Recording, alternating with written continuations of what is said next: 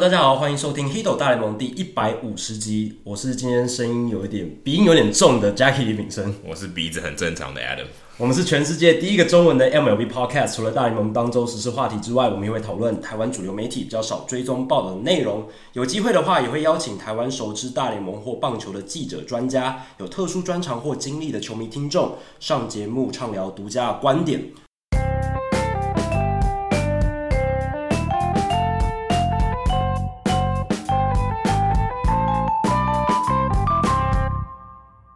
节目一开始，想先用我这个充满鼻音的声音来跟大家宣传一下，就是我们下个礼拜二月八号，呃，有一个聚会，那希望大家都可以在我们的社团里面去找这个活动的页面，然后希望大家都可以来参加，尽量踊跃来参加。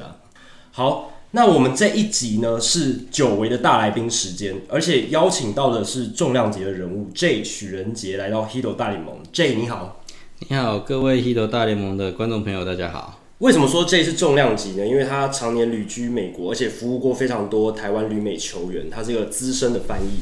那他服务过的球员包括王维中、张敬德、邓凯威，这些都是其实大部分如果你有关心美国职棒的台湾球迷都会知道的台湾旅美球员。那他过去也曾服务过中华职棒的球员工会，所以。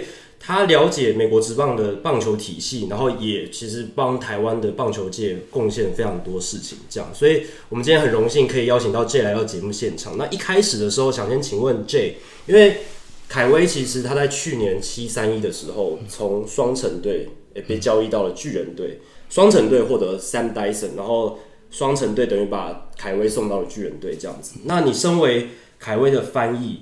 呃，这个从头到尾整个过程大概经历了什么样的转变？而且那个时候我还以为 J 其实是台湾被翻译史上交易的第一人，嗯，但其实不是，对，已经已经有了，已经有黄伟杰的黄伟杰有第一个，是，对。那你那时候的整个过程大概是怎么样？那当然，第一个就是当当天我们什么都不知道，因为这个交易案我听说是拖到等于是交易大限前半个小时，他们才敲定的。嗯、所以你是看 Twitter 才知道？No No No，我们当天也就是按照正常时间上巴士，我们在客场，然后上巴士，然后坐巴士到了球场换衣服，准备要出去。突然教练出来，哎，你们两个进来。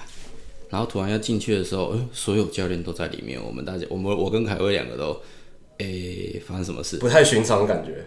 我们老实说，我我记得我跟后来跟凯威有聊，就是，诶，我们本来可能以为我们要被升上去。哦，也有可能，这也是有可能。高 A，本来我们自己在猜，是没哦。后来在聊的时候，后来在聊那个时候的感觉。可是，在当下，我们两个人发生什么事？我有做错什么事吗？嗯，啊，进去，然后教练。教练总教练就说，教练都在旁边，然后总教练就说，你们被交易了。那让他讲的是英文呐、啊，然后我还没有来得及翻，我是先吓到，所以我还没翻，我先吓到。凯威可能不知道，他连前面那些都没有，一些打打哈哈的话都没有讲，就直接说我我我是被交易了。对，他说你们被交易了，然后我就说你是认真的吗？我直接回话，我没有跟凯威翻译，我就直接回话，Are you serious？然后教练说，Yeah。Serious，然后我才转过去跟凯威说：“你被交易了。”嗯，然后当下我们也不知道该怎么办，就是当在那个当下的时间点是一种怎么会这样？然后他们就就找教练接着就在讲一些话，那个说巨人那一边就是要要要把你换过去，然后巴拉巴拉巴拉，然后然后后来投手教练非常好，投我们的投手教练双城的投手教练 Verge Vizquez，嗯，他。他就说，他都已经跟巨人那个投手教练联络过，因为他们以前曾经在老虎一起上大联盟。哦，同跑 BJEA 的 Clay Red Rapeda，。嗯，他当时在零九年的时候跟尼福德两个就是两个都是同性质的左手。哦，一人左那种四分之三左跟左手侧头这种。然后，所以他们当时就是在零九年，就是两个是有人，呃，Rapeda 上去。尼福德下来，尼福德上去，罗佩达下来，他们有点这个状况。罗佩达好像也跟王建民同期。对，他在三 A 的时候。那后来这段对话里面还有哪些内容？就是教练会跟你们说哪些？对，就是这个投手教练，他就说我跟这个 Clay 联络过了，是，嘿，然后就是说把大概凯威状况，理论上投手教练不需要做的是，因为这是球团跟球团之间。的交易，嗯，但是他基于完全是照顾凯威，我们的投手教练多做了这个工作。老实说，他不用理凯威，交易过去就不干我们的事，嗯，对，他多做了一些说明，对，就是告诉一来投手教练是他朋友，嗯，所以就是变成比较好沟通呀。然后讲完这样短短一段话就就放你们走了，对啊，对啊。大概多久？然后呃，讲完之后就恭喜嘛，嗯、恭喜凯威。当然他们有讲说，然后就是大家互相拥抱啊，这样子。那凯威有有要说什么吗？还是他就是他接收资讯就好？他当下完全接收资讯，然后老实说，他也是呃不知道说什么。嗯嗯嗯，他他完全是也不知道怎么会这样的那种感觉。所以当下你们走出那个办公室的时候，嗯、那下心情是什么？是？被肯定还是有点惊吓，不知道该怎么办。五味杂陈。我后来有问他，他是说，那时候一定有一个感觉吧？他当我我记得他当时是蛮难过的。他难过的点是在于他跟这些双城的队友啊相处两年相处下来，然后来到这边，然后大家感情都很好。双城这一批投手都对我们很好，然后这些美国人也都跟我们很好。强迫毕业的感觉，有点说哈，突然间就要这样走了。好不容易，我们在五月三十一到缔结业报道，然后两个月在那个地方相相处了两个月，然后跟这些人还包含 host family，整个我们也是也是从一个阶段一个阶段慢慢让凯威一开始来也是都怕怕的，然后就越来越他都融入大家了，甚至慢慢的有时候我大部分都跟教练在一起，都让他跟球员在一起，所以球员会带他。去聊天干嘛？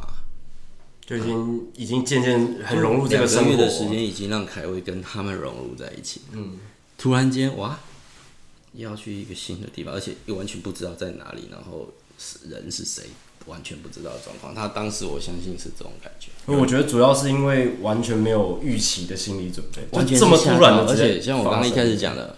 半个小时，对，这对啊，这可能不像说今天我在等自由球员说啊，我会有一个新东家，所以我预期我可能会有展开一个新的生活。对，那个是有心理准备。像这种是球季中，你突然间就就像很多球员，你们都有看到，突然比赛打到一半被叫下来。对对对。但但那个情况不是嘛？你们是上巴士？我们是因为至少是在下午的时间，哦，还没有比赛开比赛，不是在下午的比赛。我们那天是晚上的比赛，所以还好。那赛前已经知道。你记得你跟他当时怎么去安抚他吗？怎么样去我去跟他讲解这个？我就是跟他聊一下，你感觉怎么样？你感觉还好吗？然后他他是因为其实凯威他是一个很体贴的人，他就是他有时候他自己担心或干嘛，其实他不会想要让身边的人担心他，他都会说哦哇没事啊，没有就就有点难过，就觉得他要离开大家了，很难过这样。OK，那你自己嘞？我自己哦，嗯，我先安抚他之后，就是大概跟他讲一下，一定是巨人肯定你。教练后来总教练又有拉我到旁边讲说，他感觉还好，那是晚上比完赛后。对啊，就是我们总教练应该要关心一下。我跟总教练就是有去呃那个饭店旁边的酒吧，我们就去喝了一下，这样，然后喝了一下，然后可以，我们在十八岁以上。对对对对，就是喝了一下聊一天，然后然后他就问啊，凯威感觉还好吗？我说他还好。就是就是有点难过要离开大家这样，然后他就说你要跟他讲，就是因为他表现的很好，巨人很看好他，才会要教育他，不然，对，我们都一直用这个就正向的鼓励，诶，而且这也是实实话啦。对，那当天有发生什么一些行政上的作业吗？行政上的作业就是我们本来照常那一天，我们就是一样去外面传接球，嗯，然后突然总教练就还是跑过来，因为我们传接球是在我们到球场后。的事情就是已经进到教练室出来，嗯，然后我们想说，嗯，那还是一样嘛，我们就出去外面一样，大家热身、传接球、投手群，然后有拍一些照，这样，因为大大家都知道要走，一个一个说啊，加油啊，以后在哪里见这样，然后传传传接球传一传之后，他该传的做差不多，然后总教练就出来说，他还是进去好了，因为投总教练跟投教练他们也在讨论。他这样子在外面好像，如果等一下受伤了，对，或者是像 BP，、嗯、我们投手都会在外面帮忙接嘛，嗯，就因为之前有一个那个青木玄心的翻译，日本翻译，嗯、他就曾经在 BP 的时候，可能拳打墙前的那种，他只是跑去接，结果脚拐掉，哦，受伤，像 Rivera 那样，很多意外随时都可能发生的。那有时候真的是不小心，对。然后总教练就是觉得，嗯，还是不要为求保险，对，为求不好跟巨人队交代啊，没错。然后就就跟我们说啊，那你们还是进去好了。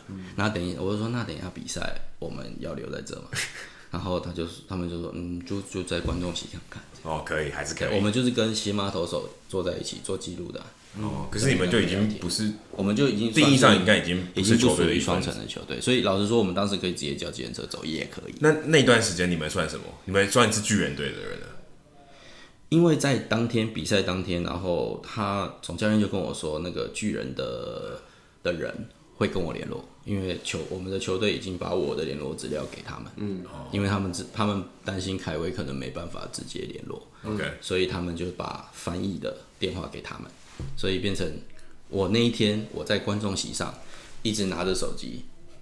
等电话，每三分钟看一次手机，这感觉才是交易前应该有的行为。但是我们是在比赛在比赛当中那一天，因为我通常比赛我都会一起做记录，嗯，那一天我记录本。就是 写乱七八糟，因为我在分心这个，心不在焉的。对，大概我忘记是第几局了，好像有一局就哎，终于有一个电话来，我就赶快去接这样。嗯，嘿，然后就是巨人那边的 Director 就跟我联络这样。农场的督导，农场主管，主管就来。嗯，凯尔，对。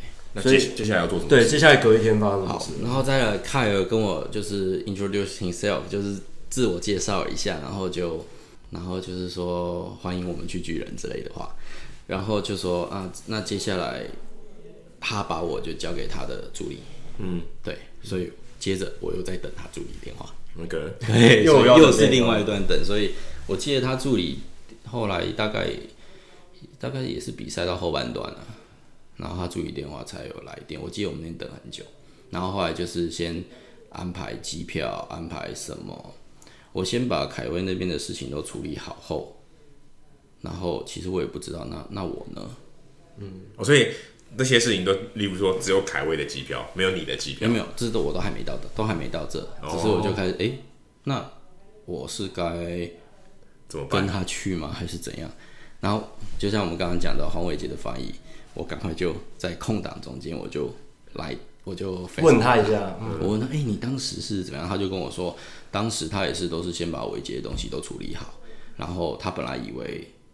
游击兵只是要他开车送他去机场，嗯，然后你就没事了嘛。就是我们做一个协助，这样。就他就留在原本的，本来都是这种想法，因为毕竟我的合约是跟双城的嘛，是。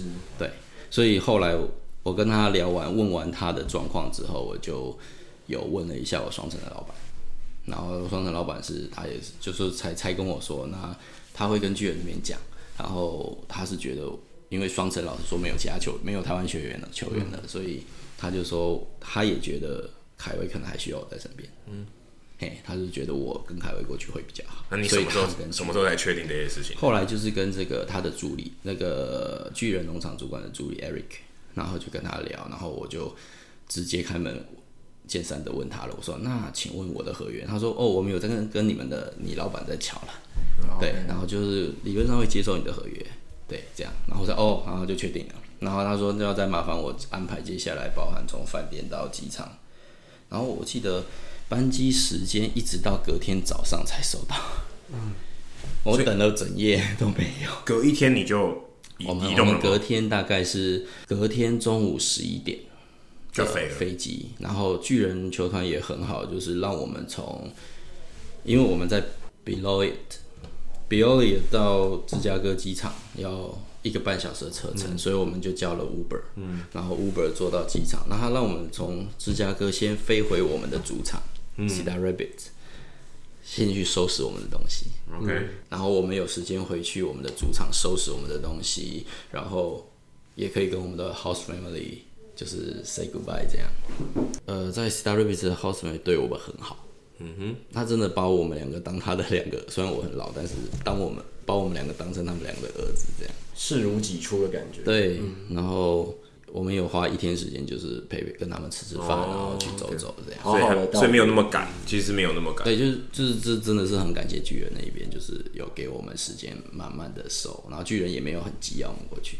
所以好像不像大联盟球员，好像是交易完隔天马上就要到那个球场，可能可能就要出赛了。对，可能要出赛。对，可能就要出赛了。对，所以小联盟的情况可能根据赛，而且另外一点是，如果凯威不是投手的话，可能我们马上就要过去。OK，对。可是因为他是先发投手，所以他中间有休息的空白。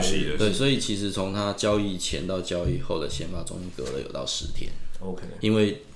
巨人那边也是很有顾虑到他的那个适应期，嗯，就是他们也哎、欸、不认识他嘛，然后投手教练也要看看他的牛棚，然后也要看他在这边的适应状况，所以他没有急着让他马上。这个适应期要多久？就到了巨人队，我们花了大概有到十天，玩了很久，所以代表他穿上巨人队制服。真的出赛投第一球，这段期间也过了蛮久一段时间。你现在可能要去看，我现在有点想不起来实际上的日，但是的确，但是你们可以上网去查那个日期。嗯、对啊，我们中间有让他，就是他有牛棚给投手教练看。OK，所以到了巨人队那边的小联盟，还是要重新安顿下来，要找新的寄宿家庭。对，要找。呃，在巨人那一边的话，是球员自己在外面租房子。OK OK，所以一开始他先有提供饭店给我们。就先住一晚，我们先待一个饭店，然后我忘记打一场还是两场这样，然后打完后我们就东西收一收，上巴士，OK，然后我们的行李全部都放在球场的 clubhouse，OK，哦，对，然后我们就去客场比赛了。在新人联盟的阶段，我们都住在双城的宿舍，双城就是美国小联盟球队只有三支球队在新春训基地有宿舍，就是海盗、双城跟老虎三支，所以我们在。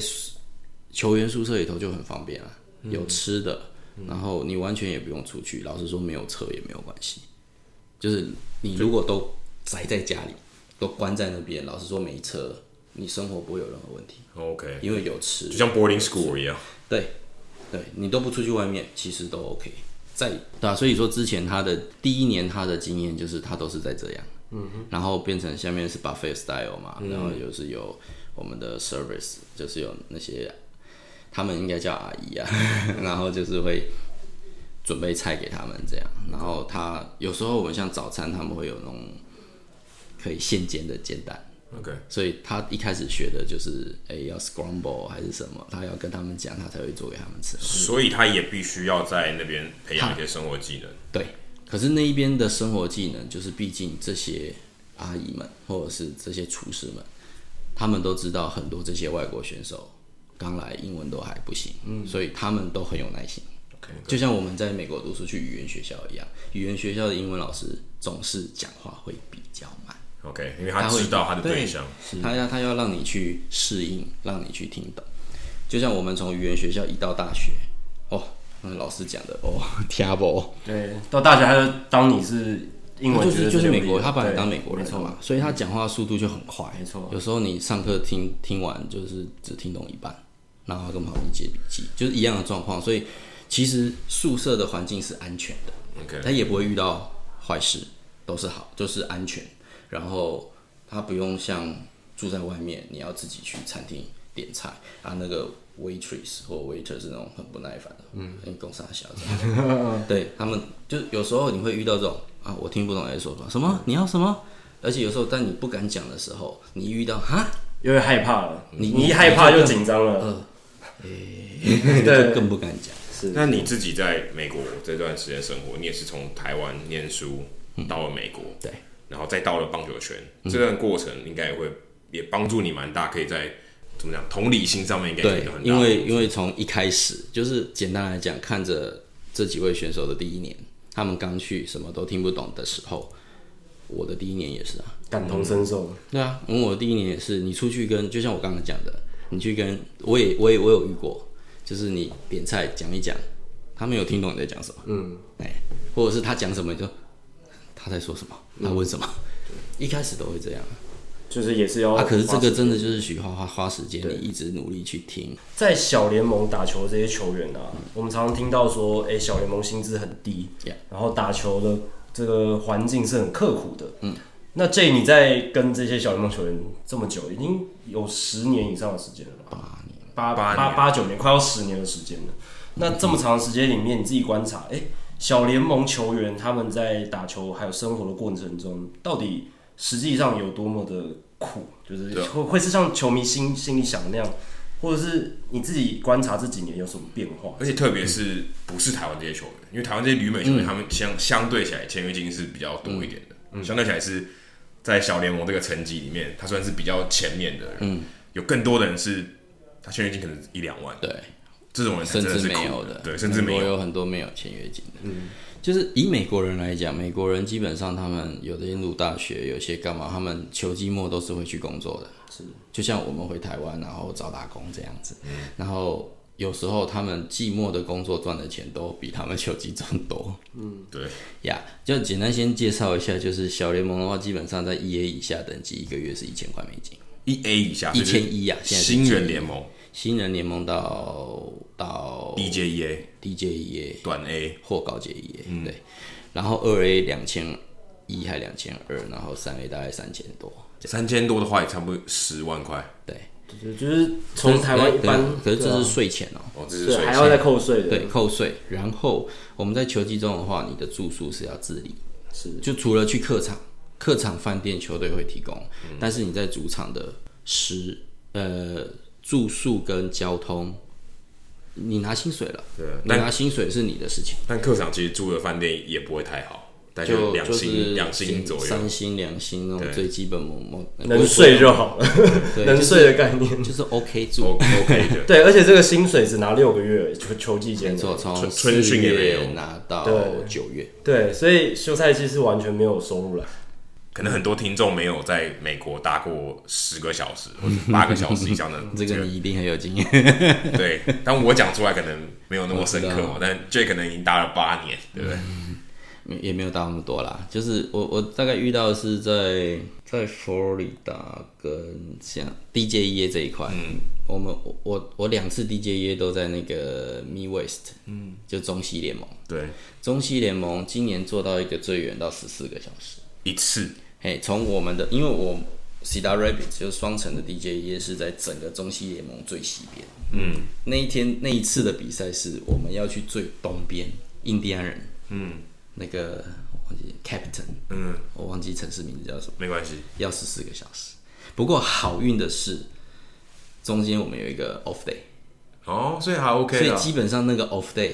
我们坐整天十四小时车，对我们早上大概九点出发吧，晚上十一点多才到，因为中间还有休息时间。所以隔一天休息，还是隔一天就要？隔一天比赛，就等于那个 off day 就是完全在 travel。off day 完全大家都在巴士上。在我们去之前，他们有一趟过去那个小熊队的 DJEA，OK，没有到十四小时、十一小时，但是前一天他们打晚上的比赛在主场。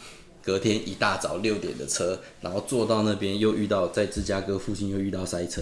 嗯，比赛六点开打，嗯，他们五点才到球场。哇，这真的很累。这谁受得了？那一场比赛直接被五安打。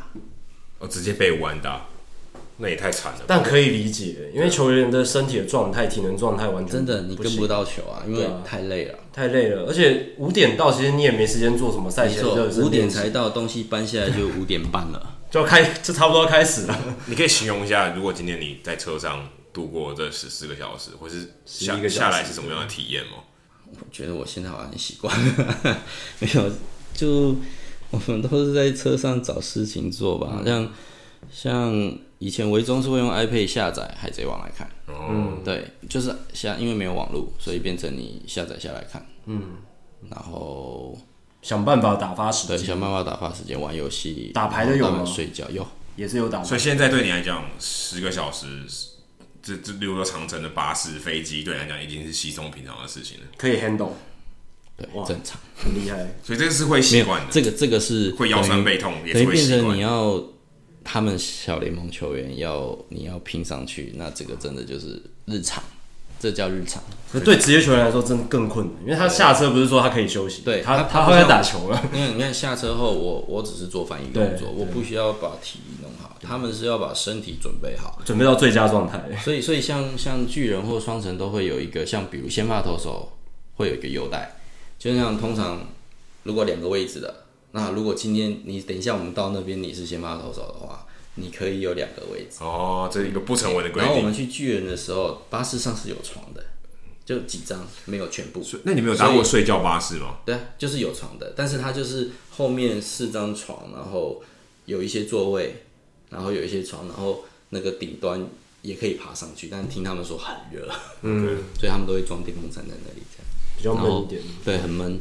然后就一样，就是变成他们会给先发投手优待，说先发投手可以占一张床。嗯，对。那我没有听说，就是可能是以前啊，就是小联盟他们在准备食物上，就是给球员吃的就是那些、嗯、啊花生酱、吐司啊，就是很就是没有什么营养的东西。然后球球员也会觉得说，可是其实大家都还蛮怀念那个，还是蛮好吃的，对不对？因为花生酱真的很好。可是毕竟以职业球员角度来讲，他需要很多，因为他花生酱的能量很够，很够，热量高。这是为什么球队会决定花生酱？是，然后。这个东西就是变成以前我们在在我回工会的前跟后刚好遇到不同一个落差。对，在之前我的印象就真的完全是你讲的，我们的赛前一定会有青菜、呃呃沙拉、水果这些基本的营养的东西都会有，是，然后会有一些那个火腿火腿片，嗯。嗯，然后再就是 peanut butter jelly，嗯，就没了，对啊。我那我赛前那我最近看到的大家的伙食是真的好蛮多的。现在不一样了。我刚我刚刚讲的那个时间时间分别点。是。对，在我回来台湾工会之前，那个时候都是这样。二零一五一一一六一年以前。而且而且我当时就是也是算是在酿酒人的时候，在低阶一业跟高阶一业两个时期的时候才有遇到，因为我们在春训基地海盗的时候，我都在春训基地，嗯，所以海盗春训基地新人联盟都在那边嘛。哦，我们就是有有那个球员餐厅，OK，那那个的话，那个不一样，所以好很多，那个那个就好很多。然后当然，主要是我们就像我们当兵说的下部队的那种感觉，嗯、下部队后那个伙食就，因为当时的伙食主要所有的你的订餐都是由体能教练来负责，嗯，然后赛前吃这个，然后主要就是只是维持你的赛前的准备，然后一些可以。球员会吃吗？会啊，真的会啊，还是要吃。因为其实我觉得美国教育，美国球员还有拉丁球员，他们从十六岁在多米加一路受过来的教育，他们都有在教这些营养学的东西，所以很多球员他们知道自己，你身为运动员，你该吃什么。对，可是像 peanut butter jelly 那个其实 peanut butter 它里头很多那个，所以对他们讲这是好的食物，就是对他们能量是够的，所以为什么他们会选 peanut butter？因为他们选择也有有限，所以所以也不能，而且那个是够便宜，就是我们台湾最爱讲的 CP 值最高。但但它的确有 P 嘛，有 performance 对不对？就是它它不是那个会帮助大家，不是一个垃圾食物，不是只是因为便宜而已。对，而且刚刚这也提到，还是有沙拉、有水果、有啊，然后另外他们会很多那种能量棒，OK，补充蛋白质的。在比赛中有所有那些能量棒，你可以拆了就吃，那那些都是干粮。我记得像我好像是伟忠就有跟我说，他不喜欢吃那个，他觉得不好吃。因为有些球员他们可能赛前不吃东西，对，不是随便吃，而且其实不要饿就好。对啊，以前的概念大概都是赛前就是你也不能吃太多，会影响到你你的比赛表现。对，那之后你从就是工会回来回回回去美国之后有什么样改变？对，在我回去就是跟邓凯又回到双城后，是第一年也在春训基地，所以春训基地我们就省略过，因为就是跟球员呃球员餐厅是一样的。然后就今年，呃，二零一九，二零一九，我们到了 DJEA，然后你就觉得哇，赛前就是赛后的餐啊，OK，赛前的那个餐就是以前赛后的餐，赛后还有一样的，OK。OK，我就哇，现在整个不一样，然后所有的该有的蔬菜沙拉一定有，一定有，然后主食也有，OK，他就是怕你饿着了，然后我事后就有听过，因为刚好我们的 host family 他就有跟我们讲。前几年有发生过一个小联盟告，告说他应该是退役后才做这件事，他就是有点去告说小联盟球员的薪资是比最低薪资还要低的。嗯，对啊，是啊，这个案件是这个是有这个案件有有有，这个这位选手好像就住过我们的 hostman，哦，所以我们的 hostman 也知道这件事，然后他就说这件事情就发生在我在我回台湾工会的一段时期吧。对。所以变成刚好那个变成我之前跟之后我看到的是完全不一样。OK 啊，虽然后面薪资没有往上，就是可能往上提个一点点，是，但是从一千提到一千一这种，然后但是这些其他饮食方面可以改善的，对，甚至我们在球场给小费的状况我们到巨人后，巨人主场既然是不用给小费的，哦，所以这还不一样。我们也有点 surprise，所以然后我们虽然包含在里面呢。对，就是他们就没有福利，可是我们去其他客队要要给小费。OK，对，那只是我们在双城的话，主场就是还是照样要给，但是小联盟都会给比较少。所以 OK，所以这样听起来的话，就是确实就像我们这几年看到报道一样，小联盟的食物的待遇越就是有变好。那这其实相对来讲，球员他们的薪水。就相对来讲是涨了嘛，因为他不用花那么多钱在自己去想说我要买什么来吃，所以数字没有涨多，但是你不用花太多钱在其他部分上。是。那我们来聊一下，就是 Jay 你在跟这些球员的时候，然后你会跟着球员在牛棚嘛？Yeah. 在都因为你跟的都是投手居多啦，投手维维中跟凯威，然后哎、欸，你在这个球员的牛棚休息室里面或者牛棚里面。嗯哎、欸，他们平常聊天大概都会是什么内容？我相信这也是我们听众朋友会很好奇的一个部分。第一个，我跟维中跟凯威的时候，大部分他们都先发投手，所以老实说，在小联盟我们比较少带牛棚。经验就是在维中在大联盟的那一年，是嗯，那那一年在牛棚，那前几局就是牛棚他们会有一个所谓不成文的规定吧？因为老实说，牛棚投手的一个经验就是你会去看先发投手的，因为大概都知道，大概就是一百球嘛。八十球嘛，然后所以说，然后看你看比赛的状况，如果哦今天稳稳顺顺的哇，那前几局是可以放松的，你可以在那边聊天打屁。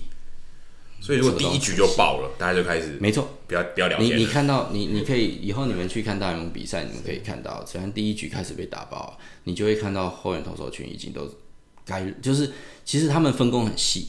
所以我大概知道，比如 Adam，你就是负责第六局的，你就是负责第八局的，你就是负责如果先发投手爆掉，我我，比如我是负责先发投手爆掉，就是会是我。嗯。所以我一看到先发投，我就马上开始去拉橡皮筋，开始做所有的热身动作，我就是随时准备好自己，然后投手的投手教练、嗯、啊，如果哎、欸、回稳了，再坐下来。那那在休息的时候都在聊什么？都什么样的话题、啊？聊天打屁都有呢，看看人，看人，看人，就是。其实牛棚投手就会变成他们是一群好朋友。嗯，我们在赛前赛前像下午练球的时候，投手基本上就传接球，然后帮忙接 BP 外野，不像打者他们还要再进 cage，还要再干嘛。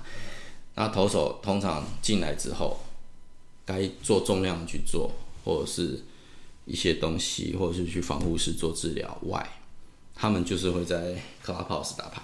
OK，赛前吃饭的时候，他们也会这边聊天。所以老实说。在当时还有这个就是 piggy 的，就是你要带就是最菜的选，对对对，韦韦中当时就是，所以韦中就是要知道每一个球员，像你需要两罐 Bull，你需要吃什么，然后你需要 Diet Coke，你需要 Regular Coke，都要装在那个包包里面，他都要带齐，这是他的工作，菜鸟的责任，菜鸟的工作。以前呐、啊，我不知道现在还有没有，嗯、因为我还呃那一年后就还没有回到大联盟过，所以我不知道现在有没有改变。你你在牛棚的时候需要帮忙翻译聊天的内容吗？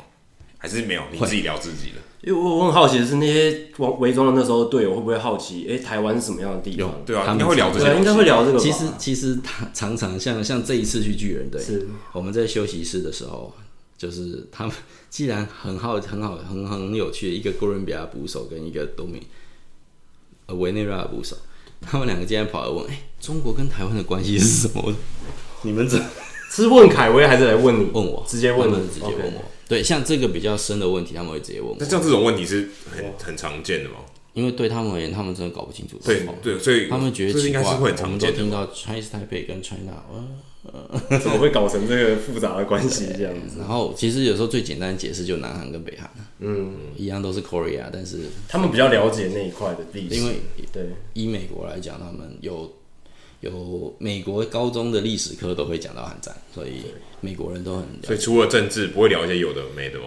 嗯，因为这是他们最最好奇的地方。真其他，所以其实如果大家在大联盟的牛棚里面，维中会跟他的队友，因为他都会会有一些交流嘛。嗯，都都聊些什么？不可能聊海贼王吧？吃的，维中最喜欢吃的。我记得他们聊的不算太多，但是最常是玩游戏。哦，打 game 什么像电动游戏？不是，嗯，比赛不能带手机。对啊，那我说他们他们会聊什么？我们不是都有那个喝水的杯子嘛？对。然后有瓜子啊，有口香糖啊，然后哎，就杯子放到最前面，然后大家坐在那边开始。哦。Yes，我中了这样。OK。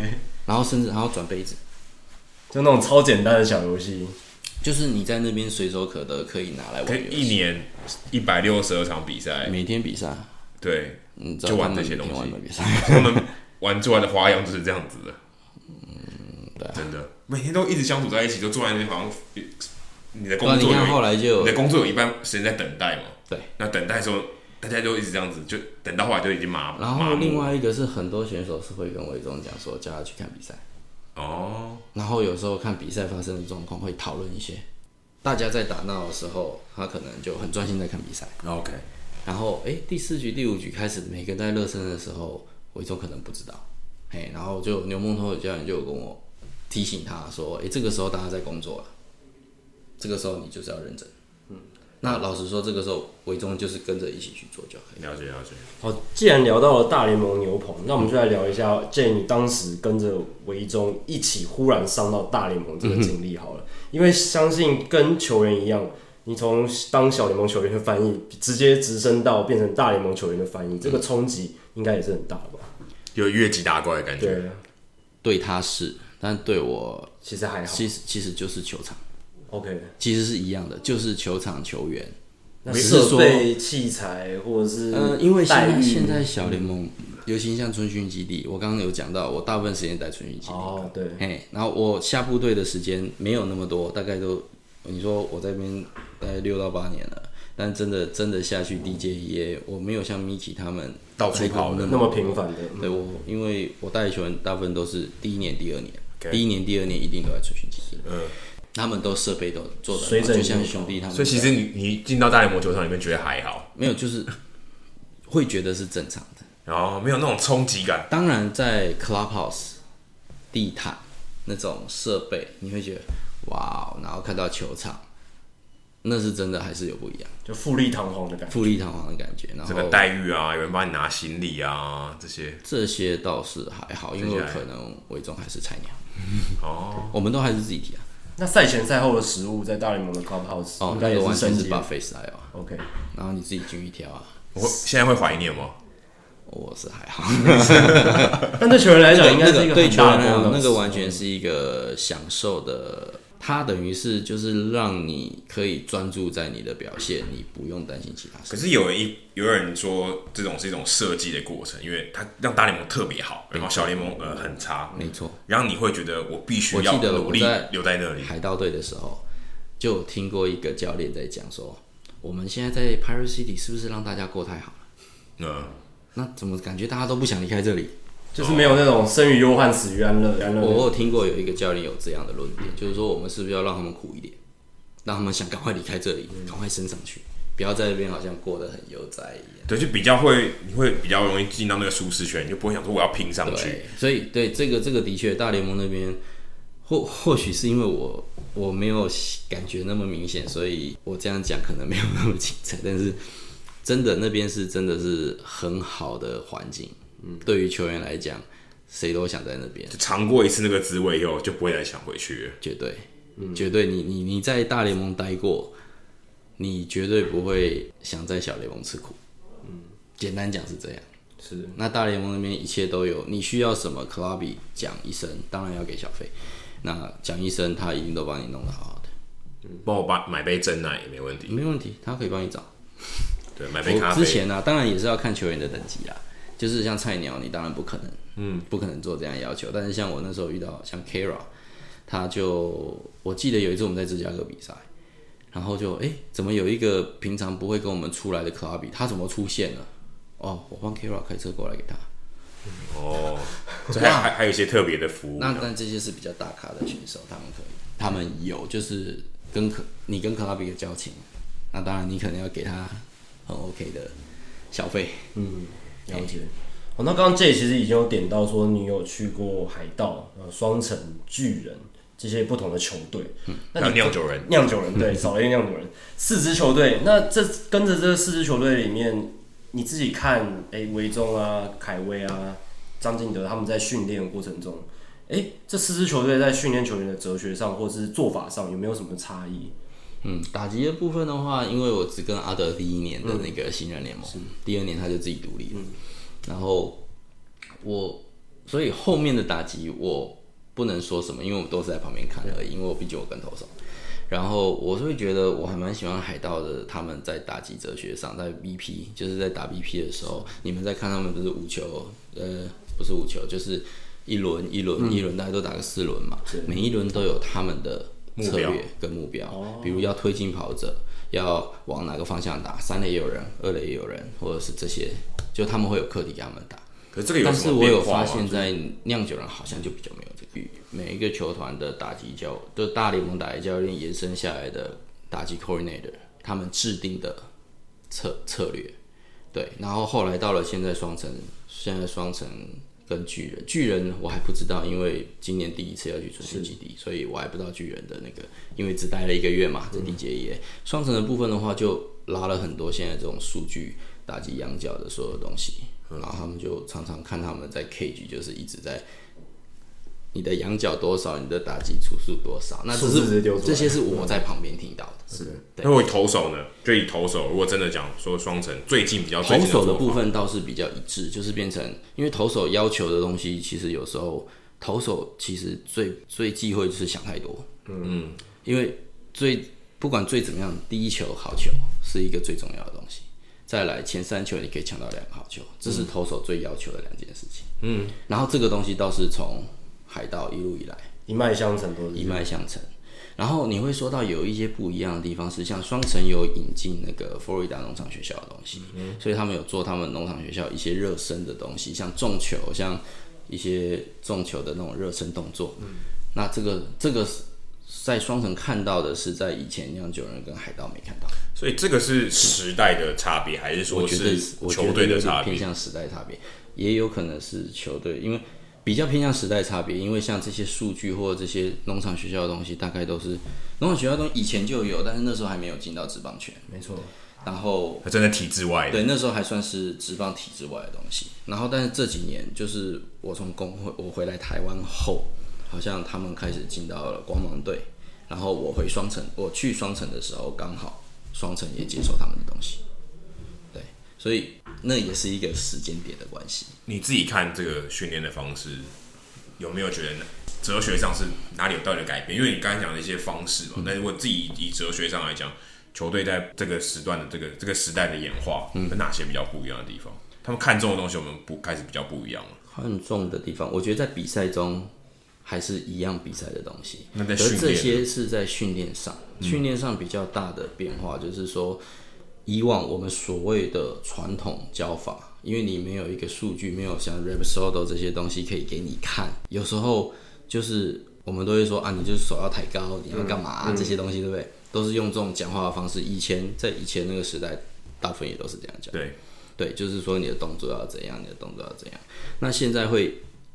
使用像佛州农场学校，他们一个很不错的东西，就是他们，因为他们的理念是说，他们你如果一直在跟选手讲说，你这个要这样那样那样，肩膀不要开掉，然后你你在丢球的。时候，你就在想你的肩膀不要开掉，嗯、那你根本不是在投球，你只是在想自己身体不要怎么样，那这是一个问题。那他们就是用一些器材，你看到王建民先辈他们的黄球那种。Connect ball，他们英文叫 Connect ball，就是可以控制让他们的手肘是九十度的。对，用这种夹的方式让你去变成习惯，直接让你的肌肉直接去记忆起来。对，然后他们这种通常这种佛州农场学校，他们他们自己中心的训练课程，这种比如他们测试出你的投球动作是有瑕疵，或者是有一些比较危险的部分，他们是会花三个礼拜时间让你去做这些练习，把你动作修正回来。才开始去做，比如加中球，或者是才去做加球数加增加的。那这些王建民他们现在在，我听说在富邦中心，他们都开始有在做这些事情。那科技，因为刚刚讲的那些球，其实比较不像是科，我们一般印象所及的科技嘛。对。那我像 RAP、SOLO 或是像 Trackman 这些东西，在球团的训练上、实物上，他们是怎么样去做？他们怎么将怎么样打哪些哲学去运用这些？对，打击方面的话，我比较。不知道，因为没有跟打击这这这几年。投手的话，就是他们会利用转速，嗯，转速，还有你的你的出手的仰角，然后你手指的那个角度，位置，对，手指角度一点钟方向，十二点钟方向，然后看你的转速、转轴，对，还有转轴，你的 efficiency，然后看看会根据你的这些东西来。他怎么看呢？那他怎么利怎么样去运用这些东西？你你有办法侦测到吗？那我怎么样去利用这些？对，他们看了这些数据之后，然后也会根据他们不是只单纯只看这些数字，嗯，他们也会看你平常你球的跑的方向，嗯，还有像有些选手的直球，他明明握四缝，但是却会跑二缝，嗯，有些选手就是会这样。嗯，那其实最后从这些数据看出来，就是因为他出手的角度造成这个东西的，而不是四缝跟二缝的关系，不是握法的问题，对。就是变成像可能会有我们所谓的数据派，他们就会因为数据说，哎、欸，你的这个转速够快，那你怎么样握让球变成正一点的话，球可以往上。嗯，但是他怎么试，他球就是还是这样跑，还是跑二缝啊。嗯，那这个原因就是在那他的手可能就是有点一点这种方向，一点半方向。那如果像这样的情况，假设就以刚刚这个例子来讲，就是他手不是这么正，对。那在教练的这个思维上面，他会怎么样去？像我在双城，他要去要求你要改吗？还是说？对，我在双城遇到就是这样。我们去年我跟凯威提早回去，然后教练就在球上面四缝线的球在中间画了一条线，然后他让凯威去握这个线，因为凯威是有点一点半方向，他们要他你尽量想十二点，我们不需要到十二点，因为。这样的想法只是一个让你强迫去多想一点，嗯，你就可以回到一点一点，嗯，一点钟方向这样。然后，那为什么会让凯威做这件事？因为他的需求是十二六垂直掉下来，嗯，只要他的动作是好的时候，他是垂直，很正向。他的球直球转速又够快，嗯，他直球转速很快，所以他他们就是根据这个数据上，如果他这个他的手指转轴可以回到。接近十二点钟，好像一点十二点半，嗯，那就可以增加球往上窜的那种视觉效果。嗯，他们好像都可以测出他球的位移，嗯，往上位移。所以凯威现在状况就是，他们常常在看那一个，然后就我在听他们讲，就是说，诶、欸，怎么觉得应该可以到十八？明明那个 inefficiency 都已经九十九点多了，就是那个效率，对，然后转速也都很好，一切都 perfect，就是只有这个转轴还在一点。嗯，一点十分方向，怎么还是只有十六？嗯，他们是希望可以到十八。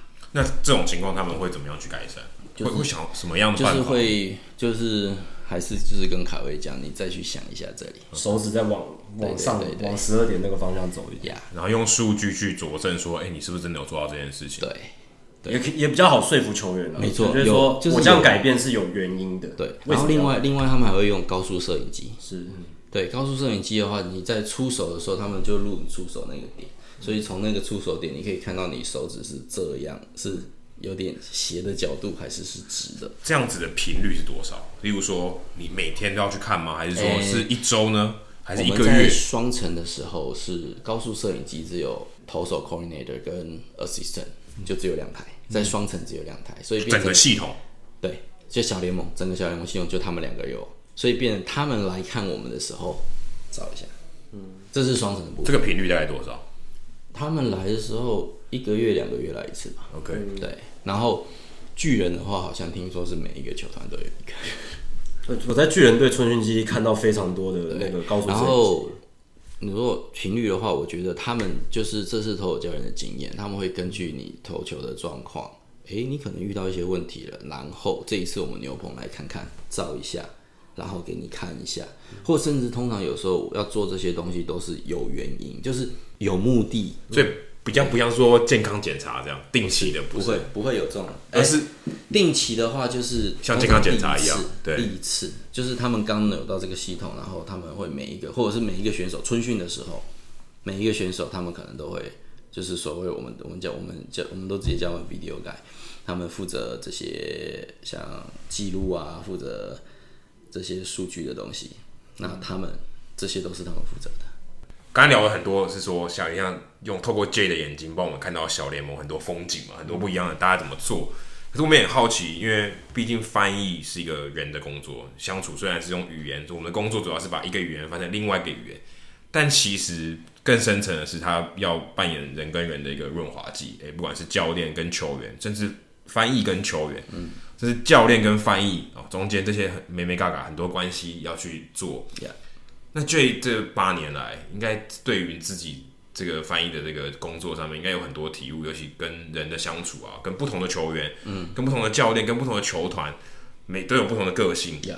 你自己有得到什么样的体悟吗？如果今天有一个我们的听众也想要来做翻译，他认为他语言的条件 OK，嗯，也有这个机会，有什么心理建设是你希望八年前的你就已经知道的东西？嗯，第一个要知道的东西，我觉得很多东西真的都是去那边你遇到了，你遇到你才知道怎么处理。那你能够事前准备，就是我觉得去那边一开始就是你要学的多观察。我们 我们进到一个不论不不论任何工作啦，进到一个任何一个新环境，永远先闭嘴，先去听，先去看大家在干嘛。你不要就像我们当兵一样，不要变白目的兵嘛。一进去就好像都还在做自己的事情，你就会被人家刁难了。嗯、这个这个在任何环境都一样。我现在在美国也是一样。所以就算你现在已经八年了，到一个新的球队，我每次这样每年这样换一个新的环境或干嘛的时候，其实一开始都是这样，因为。就算我回到同一支球队，里头人可能都换了。嗯，对，因为美国美国小联盟、大联盟其实那个汰换率很高。嗯，然后所以就是变成这样，就变成我每次到一个新环境，就是当然要先主主要第一个，我们也在教育选手，就是你到一个新的不管小联盟球队报道，第一个一定要先去找总教练打招呼。那这个东西也是我们一定要做的，那是一个基本礼貌。你。去一个新的环境，你要先去我们台湾说叫拜码头，对，就是要先去认识、了解、自我介绍。然后我觉得跟跟球员也是，不管跟拉丁球员、美国球员，还有跟我自己带的球员都是一样，在我们第一次见面，我一定也是会自我介绍，然后先让他们认识我，知道我是谁，然后强调我是是来这边帮你的。那你有什么需要，一定要跟我讲。那当然一开始他们也不知道要什么需要，所以他们也不会讲。对，然后之后就是我，我会想办法的跟他们聊天吧。从他们聊天中可以去知道他们喜欢什么。像维中，我刚刚有提到，就是海贼王的部分是一个我跟他之间很多东西，我可以用海贼王来协助，所以必须强迫自己。我我也看了四百多集，很认真。对，不过海贼王这个卡通很好看，因为它里头充满了一些激励、热血这些东西是正面正面导向。我觉得说到正面导向，这个是一个非常关键的东西，因为在那边的生活很困苦。你们看过那个？有一部独立联盟制作的小联盟叫《苏嘎》，嗯，那个那一部电影，嗯，他就是在演一个拉丁球员从多米尼加一路这样爬到小联盟，嗯，然后中间遇到了很多事情。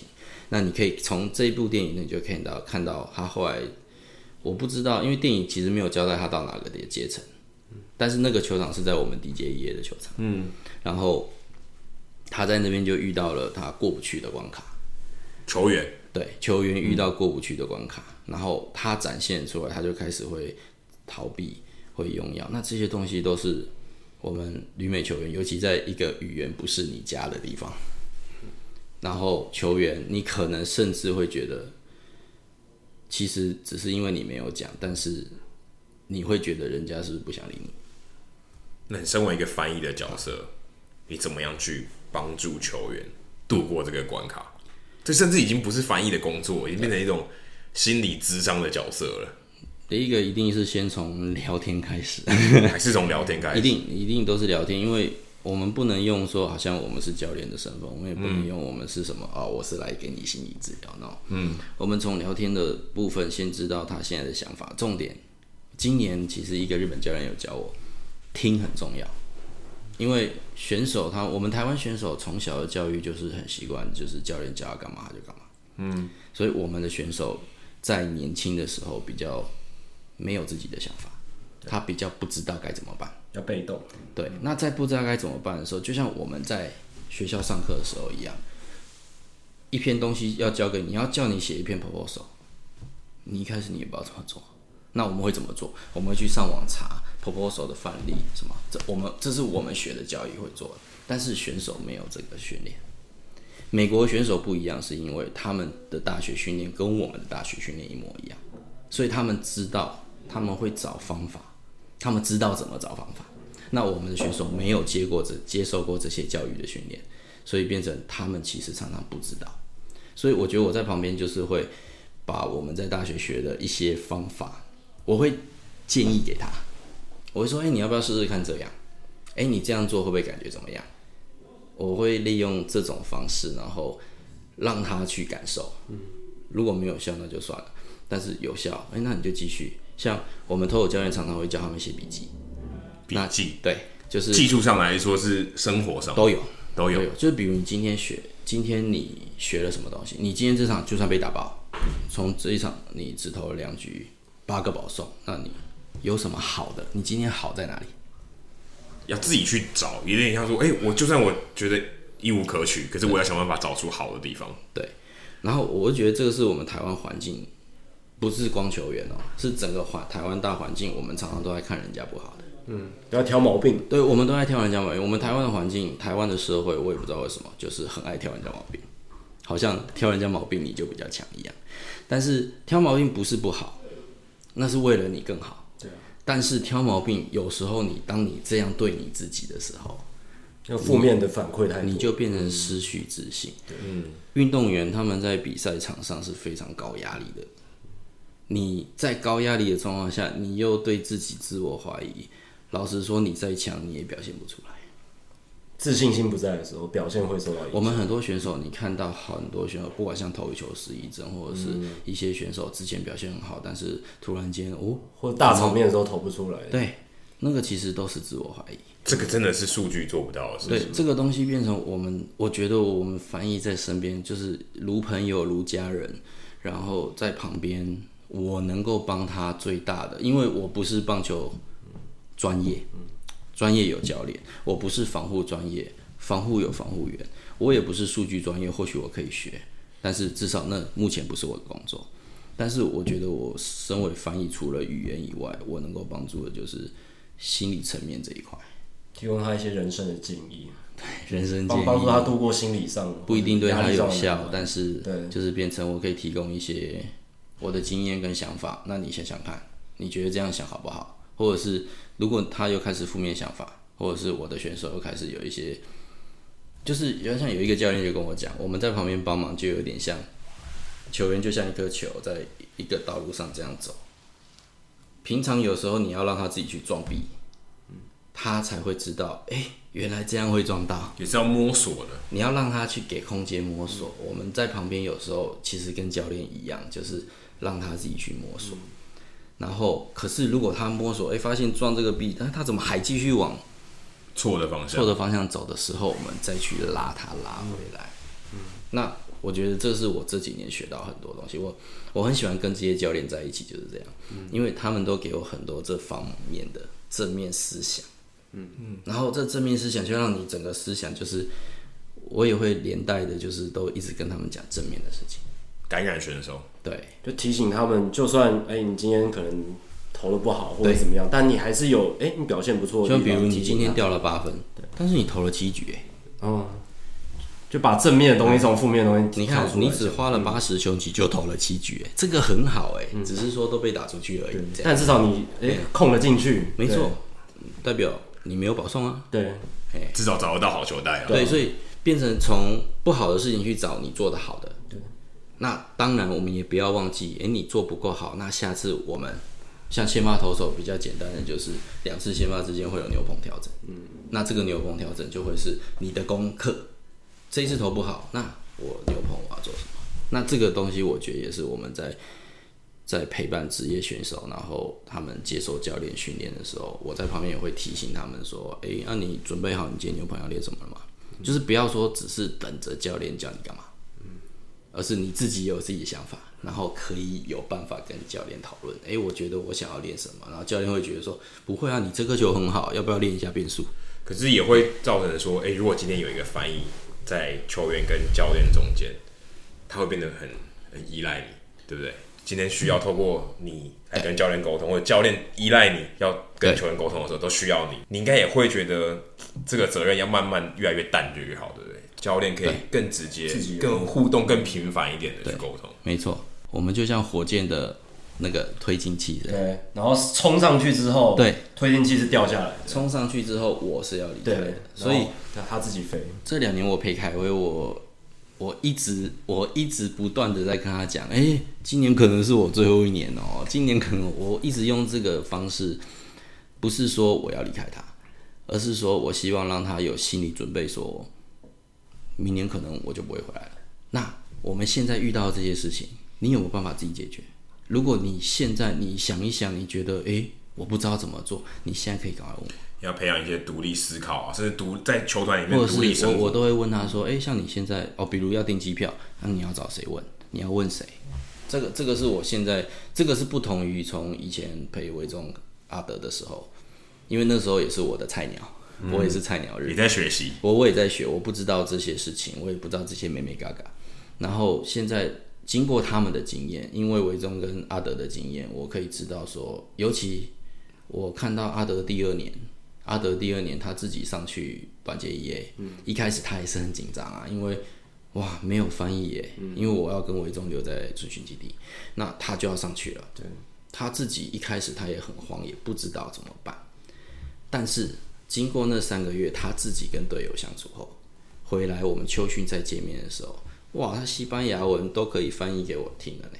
嗯，我觉得他在场上捕手就是要指指挥嘛。对，他在场上指挥的那种自信跟那种，所以还是要环境的刺激哎。对，然后阿德就已经完全升一个等级的感觉。嗯，不过就三个月的时间。对，就三个月，所以这个东西给我很大的 shock。嗯，然后后来陪了维中，然后我就觉得说，哎呀。看了就是看了后面的过程，然后到了裴凯威，我就觉得我要努力塑造一个给他独一的机会。欸，你这个收跟放很不好做哎，对不对？你要放，我，我又不能全放。一开始在海盗陪他们两个的时候，有时候我真的不知道我现在是该，因为海盗的时候就很多教练跟我讲过，你晚上让他们跟队友自己出去啊，你跟我们出去。嗯，教练已经都跟我开口了。他说：“你干嘛要每天带他们出去？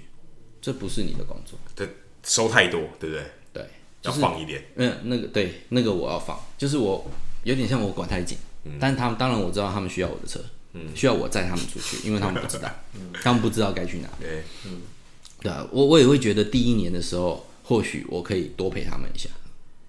然后像我凯，我陪凯威第一年的时候，我也会带他出去，但是我会问，哎、欸。”你要不要问你室友要不要跟你一起？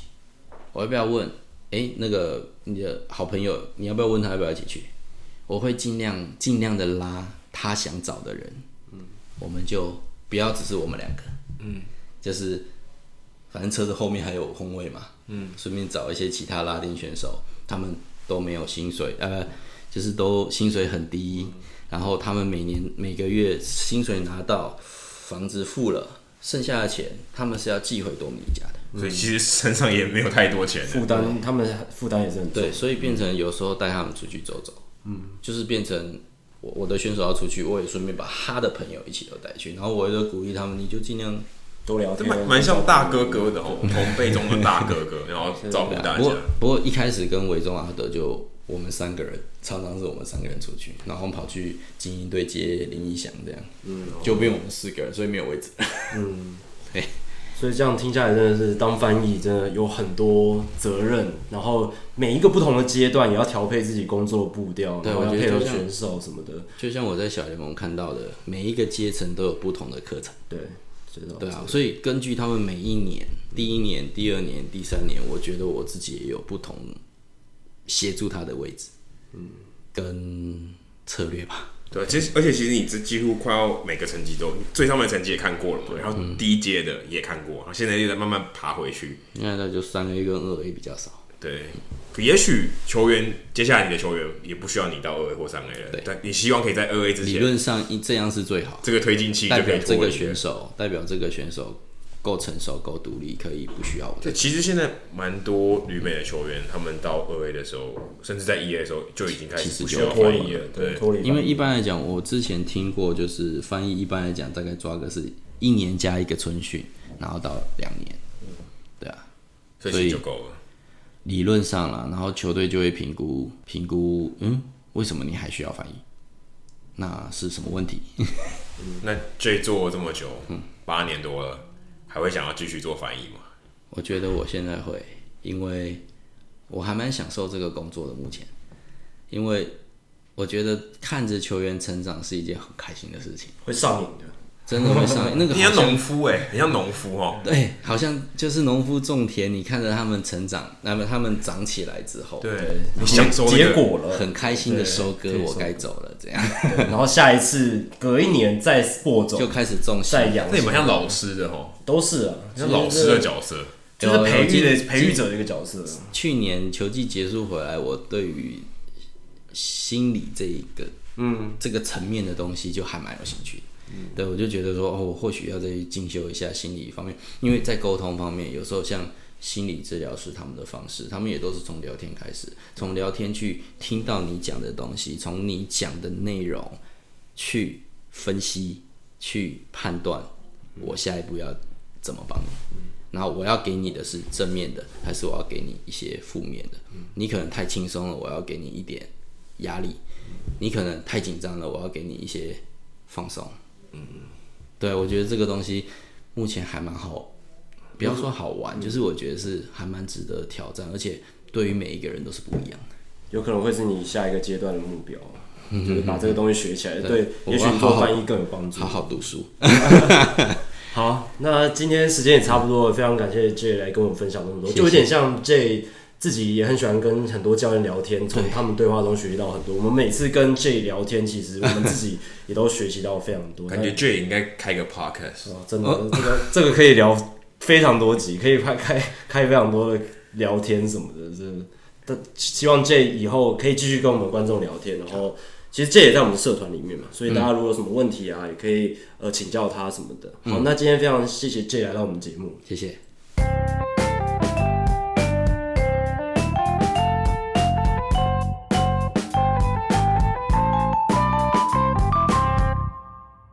好，接下来进行本周的好书我来读单元。那这一个礼拜要介绍的书，其实跟我们刚才聊天的对象 J 有很大的关系，因为也是讲小联盟的生活。那大家或许会好奇说，J 他是怎么样成为一个小联盟或是美国职棒球员的翻译的？那关于这一点，其实我们原本有想要在访谈里面聊，但是我们后来想想看，因为文森大叔已经呃在访问 J 的文章里面，这一篇文章大家可以去网络上找一下，很好找。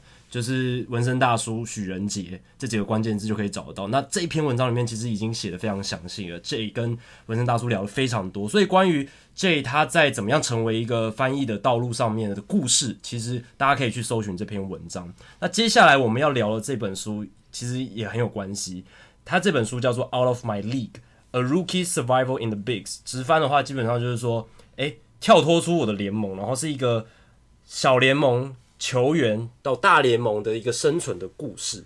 那这本书它厉害的地方是，它是一个球员写的，然后是一个球员的亲身经历。那关于这个书名《Out of My League》，其实是 Adam 很喜欢的双关语嘛？对，这本书书名其实《Out of My League》，League 当然大家知道，一看到应该会讲到是棒球嘛，就联盟。可是其实在美国的双关语《Out of My League》是超出我能力范围之外。没错，就是啊，这个不是我能我能力之外的事情。所以有点像是说，呃，这本书的作者 Blake Hayhurst，嗯，他在讲说，哎，他升上大联盟的时候，或者他升上大联盟这个过程，那在拼大联盟这个过程中，他觉得这个有点 overwhelming，就是已经有点承受不住，超出他的能力所及。所以他的这个副标是 A Rookie Survival in the Bigs，就是他怎么样在这个大联盟或在这个小联盟中，他存活下来。嗯嗯，有点是原本这是他预期之这个能力之外的事情，他现在把它克服了。对，他把这段故事记录下来，然后给大家。给想要知道小联盟内幕的这些球迷朋友，给大家一个观点。对，那这本书是 Dirk Hayhurst 他第二本书，那他总共应该是有出三本书。第一本是 Bullpen Gospels，专门就是主要在他讲他在小联盟时期在担任投手的一些故事。就第一年和第二年的时候，对，比较他上小联盟，在小联盟比较低阶的早期的时候，对。那这一本书是讲他升到二 A、三 A，然后比较后期，然后再加上他。二零零八年出生到到大联盟的故事这样子，然后第三本是他在讲他后面的故事，叫 Wild Pitches，所以那是他的第三本书。如果你对这个系列有兴趣的话，我建议是三本书都看，因为我自己觉得我读完 Out of My League，我有点想要回头看，对，想要回头看，因为有一点着迷住了，因为他 Dirk Hayhurst 他真的写的非常好。那 Dirk Hayhurst 他是一个什么样的球员？他其实有上过大联盟，就只有两年而已，零八零九年。那他就是一个浪人型的投手。他在选秀的时候，零三年选秀，他的顺位也不是特别前面，第八轮的，第八轮的，所以不是那种 top prospect。他在小联盟熬了五年的时间，二十二岁到二十七八岁，二十七岁，对，二十七岁才上到大联盟，所以。他这个过程其实就是跟许许多多那种无名的小联盟球员是一样的，算是比较一个正常发展的球员，对，就不是升的特别快，但也不是那种超级老菜鸟，快要三十岁才当大联盟的这种。对，有一些老菜鸟是那种我们会在新闻报道上看过，他上大联盟圆梦一下，励有点励志故事的感觉。对，是球团特别让他做这件事，但 Dirk Hayhurst 也不是，他真的是靠着实力上去的。但是他二十七岁上大联盟，然后投了两年之后，哎。好像也没有他继续生存的空间，因为受伤了，受伤的关系，他就打打停停了。对，所以后来他也渐渐淡出了职业棒坛。但是他在这个写书的才能上，让他可以 呃继续哎以其他的身份继续留在这个棒球圈里面，留在棒球圈里面。那这本书有几个特色，我觉得第一个最大的特色就是它没有像其他一般的书籍一样是分成有标题的章节，然后可能十五章差不多，它是一个。没有主题的章节，然后总共切分成非常多段，总共有七十五章。这本书每一章其实大概就像读一篇散文的感觉，好像负担不会很重，然后可以很快的就看完。而且呃，应该是说它那个章节通常是讨论一件事情或者一个对，有点像，我觉得有点像一个比较长篇的周记或日记。对，就是哎，他这一个章节就讲这段时间，然后你换到下一个章节，他可能时空都突然掉了，就哎，他突然升上三 A 了，或是他突然。